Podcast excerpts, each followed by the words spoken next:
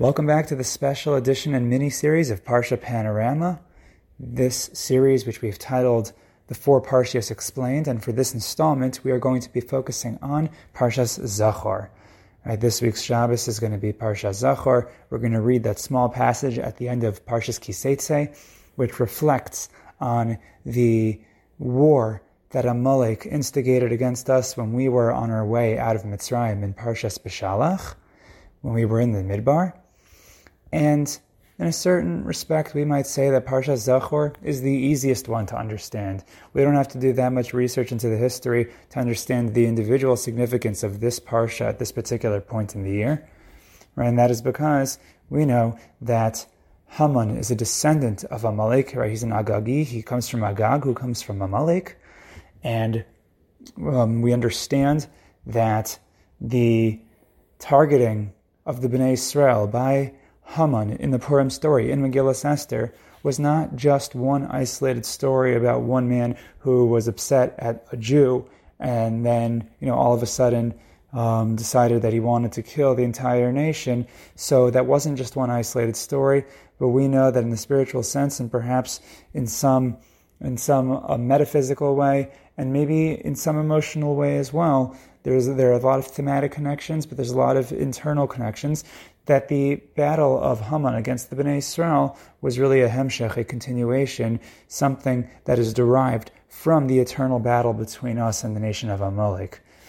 And so we understand why we are reading Parsha Zachor in preparation of Purim, right? It's it's it's not as as um, I guess as um, technical and as um, I guess history oriented as Parsha Shkalim, for example, which we did last week. We had to do a little bit of more research to understand um, the the practical significance of Shkalim, and that was because we, you know we don't really have the Karbanos Tamid anymore, but we you know we we readily relate to the war with Amalek. We know about different kinds of evil that exist today, such as anti-Semitism, which is also just an outgrowth of this hatred, um, this this this um, relationship that we have with Amalek, and something that we spoke about a little bit in the previous Real Talk Torah, which was on the Torah perspective of hate. You could think of this in a certain sense as an addendum to that shiur, but we're going to focus really more on another aspect of Amalek and trying to a little bit qualify some of the things that we spoke about in that Real Talk Torah. And here's why. Because while on the one hand, Parsha Zachor should be the easiest to talk about, it should be the easiest to understand, this is only true in a certain sense. And in another sense, I think it might actually be the most difficult. And that's for two reasons. One, because as we've said in previous Parsha panoramas, we are not just looking at the individual Parsha for the individual week that it appears, we are looking at the entire series that somehow, even though Parsha Zachor seems to be the most climactic part of the four Parshios, it's only number two. So it's not the end of the era, it's not the end of the season or series. So we have what to think about because we're apparently still working towards something else. Right? The, the be all end all of the four Parshios is not Purim, it's apparently Pesach. So somehow there's some link this chapter, this passage of Parsha Zachor, is somehow supposed to be a step towards the towards the rest of the four parshios, which is something that we have to think about. But that's one reason why Parsha Zachor is not as simple as we might think it is. The other problem is that, in a certain sense, we think we know what a Amalek is, even if there's no biological Amalek, we've spoken about how there's still an ideological Amalek that exists, right? Um, um, one of the, one of the great Torahs to come out of the Soloveitchik dynasty is the idea that there's another manifestation of Amalek, even if it's not the biological Amalek. But there are a lot of things that we take so much for granted about Amalek that we never really question and try to understand it in a more practical and meaningful way. So there, there, there are two aspects I want to focus on. There, there, there are a lot of things that we have to discuss tonight. We're going to hopefully um, do a little bit of reviewing of some of the interesting ideas about Amalek that appear in the Yotzros and the Krovos, um, the, the, the piyutim that are added into the Shemona Esrei on Parshas Zachor, which um, you find in some communities that they say it. It's in the back of the Siddur. All right, if you want to find it in the Art Scroll interlinear Siddur. So the Yotzros for Zachor are very long. They're only in Shachris, but they are very, very long. They start on page 879. So we're going to talk about some of that. But I want to first, um, I, want to first, you know, really demonstrate to you why Parsha Zachor is really much more complicated than we make it out to be. All right, you'll, you'll say, well, like, what, what, what's so, what's, what, you know, what's so complicated about, you know, Amalek being, you know, the root of all evil, and we want to stomp him out, and you know, he attacked us, and now we're going to attack him. Like, is is there anything more to it? So, one question I want to address, which I think is um, for some people, it's a famous question, and for some people, you may have never heard the question, and once you hear it, you're like, "Oh my gosh, why didn't I think of that question?" But you know, we have this concept of zachor al tishkach. You got to remember and never forget. And in the in this vein, you know, the the the Sifrei understands that, or it might be a, a Sifra in Parshas uh, Bechukosai. In different places, you might find it in Chazal that Zachor means to remember verbally, right? To make mention, to, to remind us, um, to remind ourselves verbally. Um, Al Tishkach is in the heart. Don't forget it from your heart. And um, so we learn that that Parsha Zachor has to be read. And the Rambam explains that we want to awaken our hatred and our friction, our animus towards Amalek, so that we never, so that we never, uh, not, only never forget what he did, but so that we should put up the fight, that we should understand the evil that Amalek is and, and combat it. The Ramban in Parshas Kisetzai, I believe, says that the whole inyan of Parshas Zachor is to remind us of the mitzvah to wipe out Amalek. So this is something that has to be in our mind. This is in preparation of a future event, not just remembering something that happened a long time ago. But what does it mean when we say that you should remember and never forget what happened? And then on the other hand, we say Timcha es Zecher Amalek. We say erase the memory of Amalek. Right? Like the isn't that like a, a contradiction? We're going to somehow wipe him out. We're, we're going to erase the memory by remembering. So, what exactly does that mean? So this might really actually just be a technical question, but it's an important question you have to ask. So, and we don't want to get um, you know messed over by the semantics of the matter. But very simply, when we say erasing their memory, that actually does not mean forgetting them, right? You could just theoretically forget everything that Amalek did, and as if we you know as long as we stop talking about Amalek, then we'll completely forget and we'll effectively erase the memory of Amalek, wouldn't we? The answer is no, because if you do, if you ignore a pervading problem, and this is the point, if you ignore a pervading problem, this means a problem that's still existent, a problem that's still extant, a problem that's still taking effect right now, then it doesn't go away. And Amalek is not just something of the past. That's the point. So what do you do about something like that? Erasing the memory of Amalek does not mean forgetting them, but it means eradicating any vestiges, any traces of their ideology that still exists. This is, in fact, the Chiddush of Rav Soloveitchik. And that only happens, right? The eradication of those traces only happens by constant remembering, right? If you forget that the Holocaust happened, then you know, if you forget history, then it's going to be doomed to repeat itself. We remember, we have to, and that's why the Zachor, Zechira is Bepeh, say Chazal. You have to do it verbally. Why? Because you have to call something out. You have to call it what it is. You got to, if you want to attack a disease, you got to diagnose it. You have to categorize. You have to invoke and call it by its name. This is something that we've heard about the likes of of radical Islamic terror, right? Um, you know, and, and you know, this is not necessarily to point at every single individual of, of of a particular religion, but if we don't call the evil by its name, right? If we just say, you know, in all its forms, so, what we neglect to do is to diagnose, to target, and to actually address the issue. So, while we're doing that, now that we understand what the point of the Zechira is, that a Amalek is a pervading problem, the question is what do we do about that? Right? Let's diagnose it. Who is a Amalek? Or what is a Amalek? We've become accustomed to thinking of Amalek as the root of pure evil. This is something that we said earlier. Right? What, what exactly does that mean? Like you got to be real, a real sociopath. Pure, pure evil. Does, does pure evil exist? You know, we, we, we naturally think of Hitler, Yamach Shemo and everybody in politics that we don't like always ends up being compared to Hitler.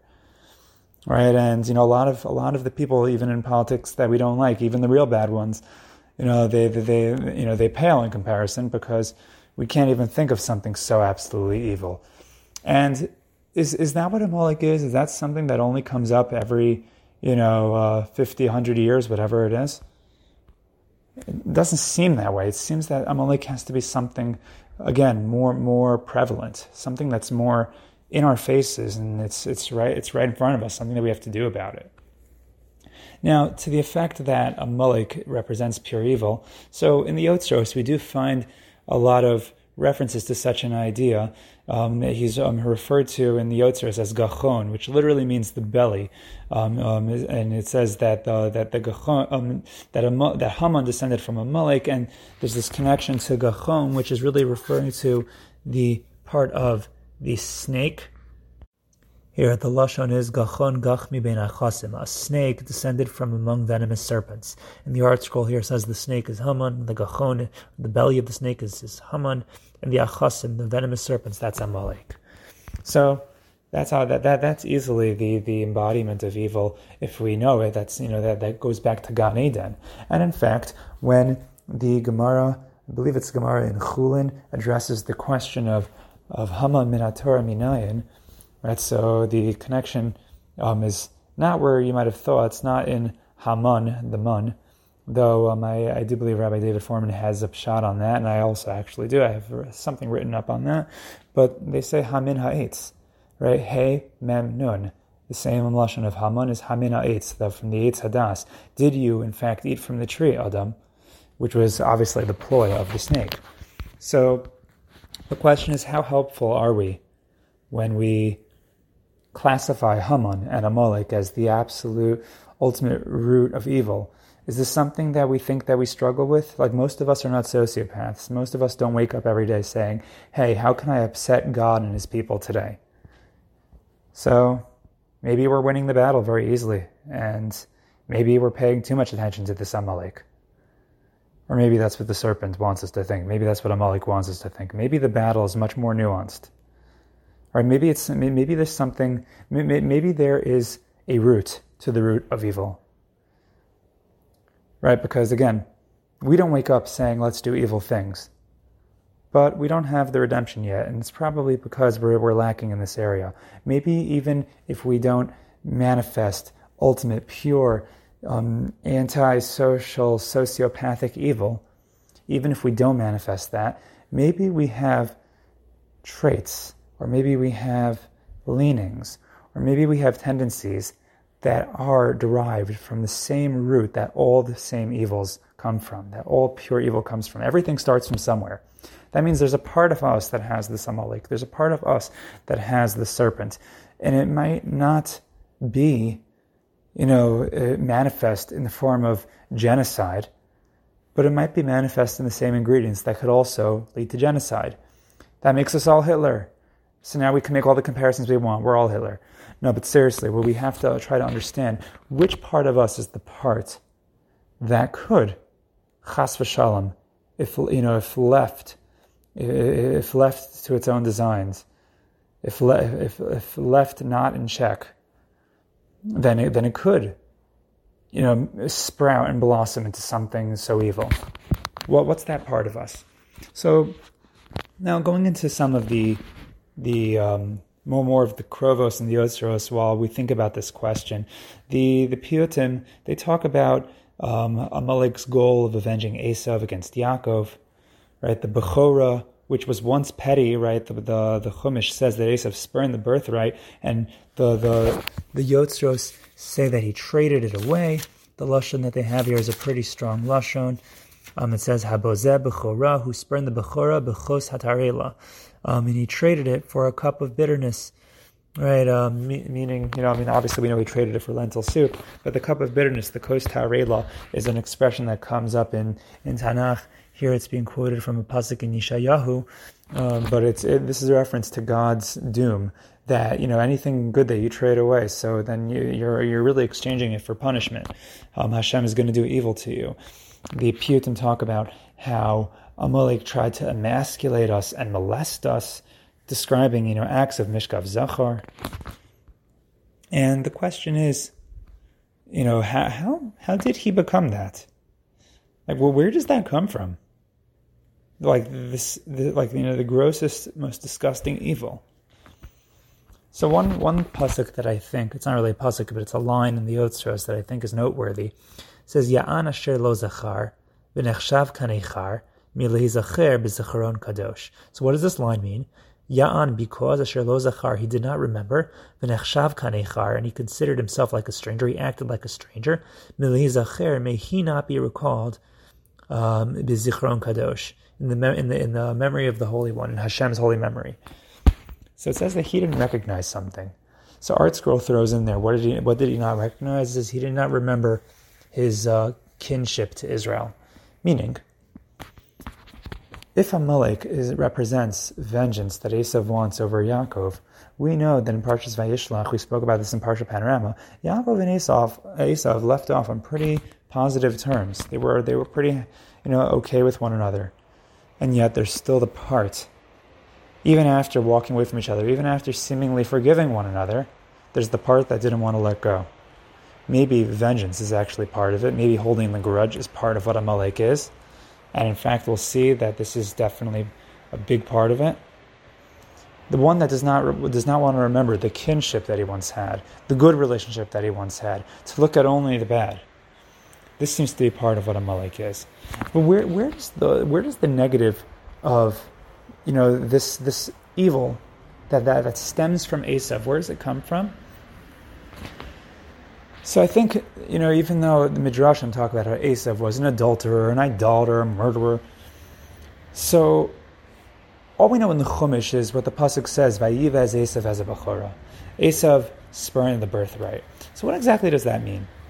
And I think this spurning of the birthright is the most significant part to understanding Esav because this is in fact the same thing that we find with Haman himself. Haman Harasha.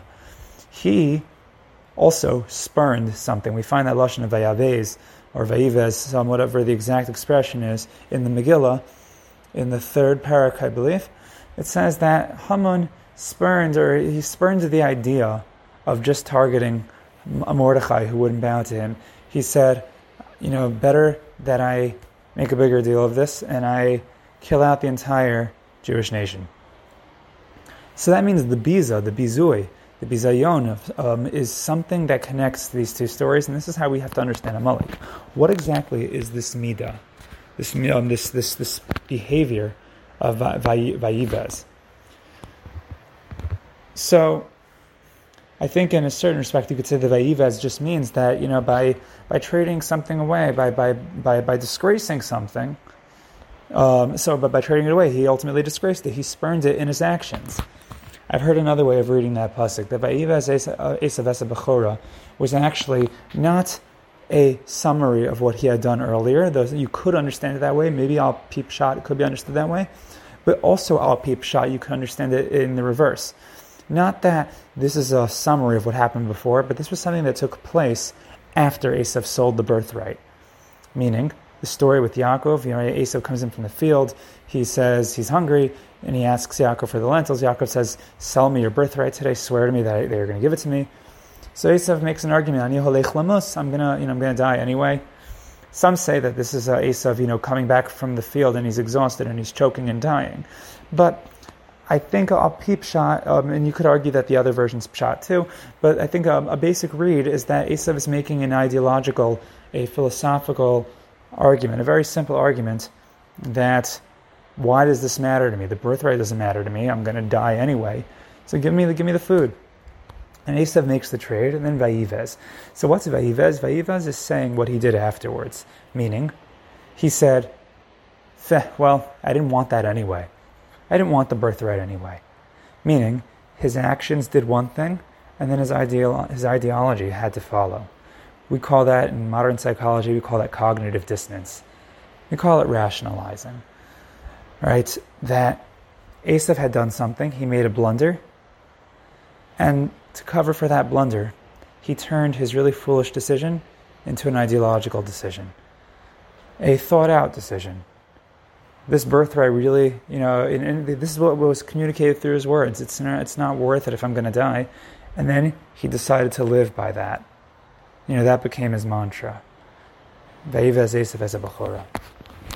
And this is significant when we get to Haman as well, as you'll see very soon. Right? You might say that, you know, Yaakov Avinu had done the wrong thing by manipulating Esav in this little trade. And this is something that if you go back to the earlier Real Talk Torah, when I had a great conversation with my brother of Daniel on the the tactics displayed by Yaakov, we, we titled that shiur um, Confronting Yaakov's Lie and all the things that Yaakov did in Parshas Toldos. But whatever you might say about Yaakov, the Chumash signs off that Vayivez Esav as a Bechora, meaning Yaakov didn't make Esav spurn the birthright. That was a decision that Esav made. And to trade, to make the trade, you know, it might have been Yaakov's idea, but Esav went through with it. Meaning, whatever accountability you might want to give to Yaakov, this does not account for Esav's own behavior. Esav is totally accountable for his behavior. And you could argue, did Yaakov do the right thing? Maybe that's a gray area. Maybe you could say he did, maybe you could say he didn't. But did Esav or Amalek have any reasonable case against Yaakov? At the end of the day, did, was there any reasonable case? Considering that Esav had willingly relinquished the birthright to Yaakov, and then Yaakov would go through actions after that just to confirm the deal that Esav had made so many years ago? At the end of the day, the answer is no. Esav, in this regard, by Esav, uh, by, by Esav signing on the dotted line, and by the Chumash signing off of Vayivez Esav Esavachora, that's the Chumash's way of telling us that whatever Esav doesn't like about anything that happens is his own fault. And what that means, by the way, is that Esav, at the end of the day, does not have a fair case against Yaakov. And that means that the hate for Yaakov that Esav has, in its root, is really just a hatred of himself. And Yaakov is just the foil that reminds him of the hatred that he has for himself. And this, in fact, is Haman. You might say this is Hitler Yamach Shemo as well. Rationalizing the hatred for the Jew right? Because what happened with with uh, Haman?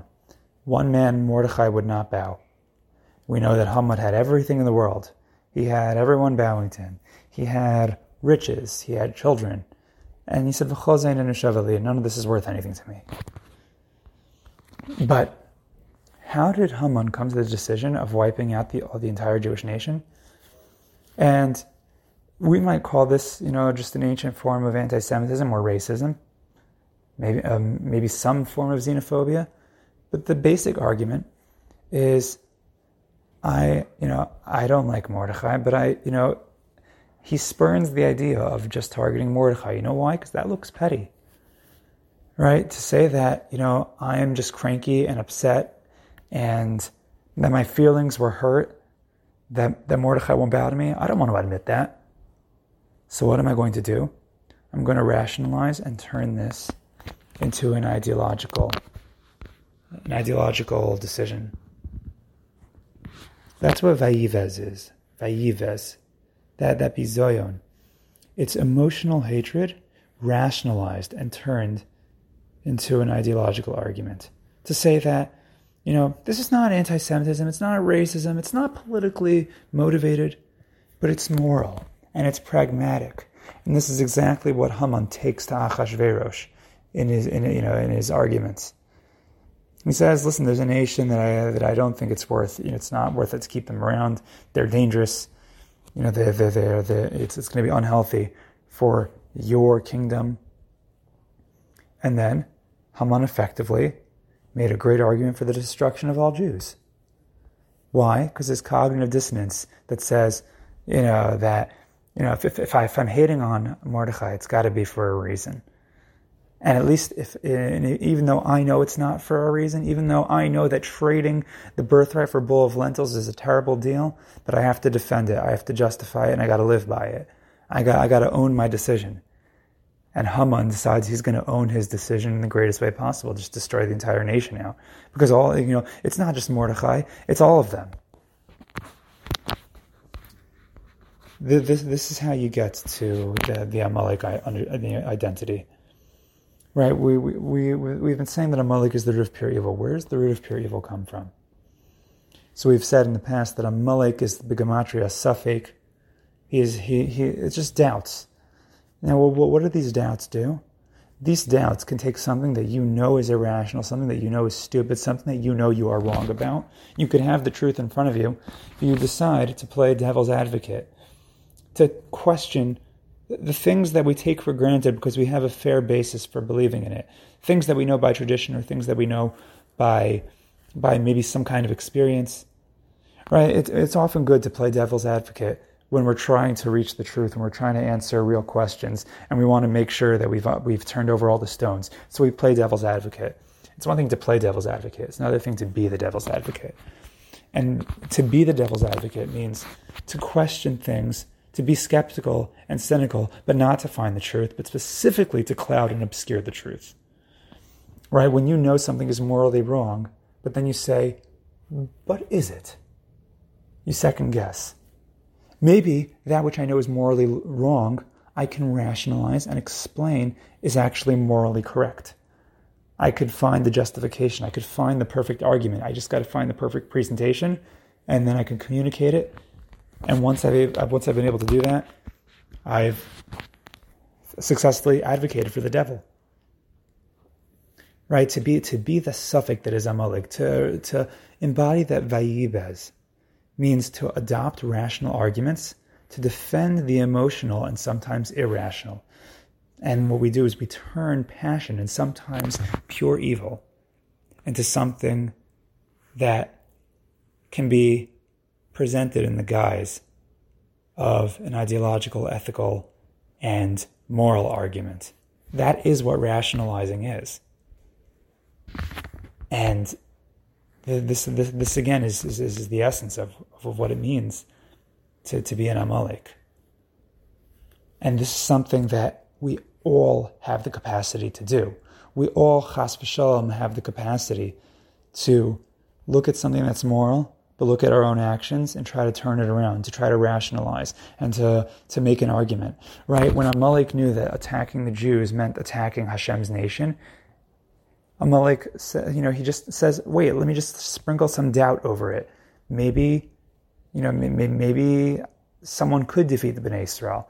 Maybe the things that Hashem did, the miracles, are, you know, maybe maybe it's all hype, right? Amalek you know, you go full force, right? It, it's like that. It's like that. That's that, that that student who, you know, he he knows he's not going to win the fight against the administration, against the teachers, when he causes trouble. But if another student put him up to it, or if the fight has been going on so long, he'll keep on pushing, not for any rational reason, but because he's he's in the fight. And Amalek, this is the part of Esav that was still in the fight. So Amalek's like, maybe if I could just cast enough doubt, give myself the imagination that I could win when I cannot. I could, I can, I can justify and rationalize any decision. I can rationalize stupid decisions. I could rationalize evil decisions. But that, that's what Amalek is.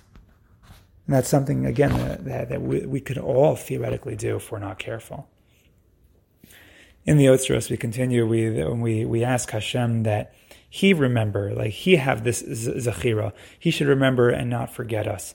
That even if we humans could possibly forget something, Hashem will always remember. And you know, this is this is a fair tefillah when we think about our own frailty, our our own mortality, our own humanity, the decisions, the Amalek-like decisions that we could make any you know any and every day right? Think, can you to imagine that the root of Amalek just comes from Esav selling the birthright, something you know, a simple business transaction. It's as simple as that. It's as simple as something that we buy in the store. It's as simple as how we decide to, to use our time. And if we're going to rationalize mistakes that we make. And the more mistakes that we rationalize, the more and the greater the mistakes can be. And that they can, and, there's no limit to how evil those mistakes can become. And that, that, that's what it means to fight the battle against Amalek. Right? In a previous um, a special edition of Parsha Panorama and the one on Parsha Shkalim, I referenced, and I shared a, a, link actually in the, in the description of the audio, um, an article that I came across from Rabbi David Dov Levanon. And he was talking about, um, um, based on the pre the Pri Tzadik, the Rav Tzadok Cohen, um, Tzadok Milublin, an idea that there are four parts to the Geula. He actually connects the Daled Parshios to the four Lashonos of Geula. And he says that the four expressions are really three in one. We'll explain what this means in a future uh, Parsha Panorama in this series. I'm not going to give it all away now. Though, if you want to look at the article, the article will be attached to this um, audio as well on, on the uh, JewishPodcast.org website. But one of the things, but the idea that there are that there are four parts to the Geula, we said that there are three that are really their own set, and then there's a fourth one. And in this set of three, we said that there are three that correspond to that pasuk in Yirmiyah Tes Chaf Beis, which talks about three individuals: the Ashir, the Gibor, and the Chacham right? You have the rich person, the mighty person, and the wise person. And the Navi says that these individuals should not glorify themselves, but they should try to only find glory in their connection to Hashem, to try to recognize and know Hashem. And we said that this pasuk is really the source for the Mishnah on Avos, Pirkei Avos, Dalet Aleph, which says Ezehu Ashir, Ezehu Gibor, Ezehu Chacham. And last week we spoke about how the Ashir corresponds to Parsha Shkalim. To understand that, you'll have to go back and listen to that one if you haven't already heard it. But while we're on that, which one corresponds? Does Parsha Zachor correspond to any of them? And Rabbi David Dov Levanon suggests that indeed Zachor corresponds to Ezehu Gibor. Right? The he also connects these three to Kina, Taiva, and Kavod, and so Kina he connects with the Ashir, with the Gibor he connects to Taiva. Because Ezehu Gibor, HaKovesh Es Yitzra. The ideological battle against Amalek, again, is not just a battle against some people, a, a nation that we don't even know who they are anymore. It's an, it's an ideological battle, and it's something that we could fight even amongst ourselves as individuals. We could try to help other people around us, but everything starts from within. And for Taiva, we again we rationalize everything. The milchama against the Amalek is the milchama sayetzer in the most basic form. Right? So what exactly is the nature of that battle? Everything that we've been saying until now. The Yetzer Hara tries to cast safek, he tries to cast doubt, and he tries to work with our cognitive dissonance. He tries to work with our psychological insecurities that we, that we can justify and rationalize bad decisions foolish decisions and sometimes chas v'shalom evil decisions. And if we're not willing to be real giborim, to go against that, not to play into devil's advocate, not to play into you know be, being skeptical and trying to um, and trying to ask questions on everything. Questions are fair, but to play devil's advocate and to ask questions when the answer is in front of us, which we, we often do. That's, that's the battle that we're fighting. To be a Gibor means look the truth in the face and don't, and, and don't try to rationalize around it. Before we finish for tonight, I'll just mention that once again, we look at the series as a whole, right? The panoramic view means to understand that the whole is greater than the sum of its parts. And if it's true, right? So the whole is greater than the sum of its parshios. So these four parshios obviously mean something. And the question is, are the four parshios about Purim or are they about Pesach? So we'll get a fuller answer to that question as we get closer to Pesach. But there is in fact a link. There's in fact a famous Gemara that talks about the linkage between Purim and Pesach, which we have to discover and explain. But until we get there, I'll just reiterate something that I said in Parsha Panorama for Parshas Beshalach, and that is that you know whether we're looking at Purim, we're looking at Pesach, Parshas Beshalach actually connects the two holidays, Purim and Pesach. In fact, the Kriyas Torah for the Shvi'i Shal Pesach is in Beshalach, and the Kriyas Torah for Purim is in Beshalach. The Kriyas Torah for Pesach, the Shvi'i Shal Pesach, is Az Yashir, the Kriyas Hayam, the Shiras Hayam. And the Kriyas Torah for Purim is the Machama against Amalek, the one, the, the original one. What's significant about that? That the that Parshas Beshalach begins with the end of Pesach and ends with the beginning of Purim. And the answer is that Amalek tries to undo the progress of Pesach. Pesach was when we were able to see Hashem, to have the emuna in Hashem. And we said in Parshas Beshalach, Parsha Panorama, that emuna can't just stay as is, but it has to eventually graduate into bitachon. What exactly is the difference between the two? So you can go back and listen to that Parsha Panorama. It was a very important discussion that we had. But in basic terms, bitachon is the level of even when we don't see the miracles that Hashem did in Egypt anymore. But bitachon means that Hashem is still with us. Afilu be'astara, even when things are hidden, even in the times of Purim, even in the natural wars. And that was in fact the battle that we fought against Amalek, right? Parshas Beshalach began with miracles, and it ended with a natural war. Yes, Moshe Rabbeinu's hands were up in the air, but what's the point? What was Amalek trying to do? Amalek and Safek and Hester Panim, all of these things were coming and trying to undermine Pesach, to undo the progress of Pesach. And Purim, done well, means to reinstate the bitachon in Hashem, realizing that v'afilu bi'astara that Hashem is there, ani omeid, and to not have that safek in the shadow of Hester Panim, but to know that Hashem is there and to know that we have a battle to fight for our relationship with Hashem. So hopefully that gives us enough to think about, plenty to think about before we go into the Shabbos for Parsha Zachor. But we still have some work to do. There are two more Parshas in this series. We so far have a little bit of an understanding about the linkage between Purim and Pesach and what these four Parshas represent, but we're not finished.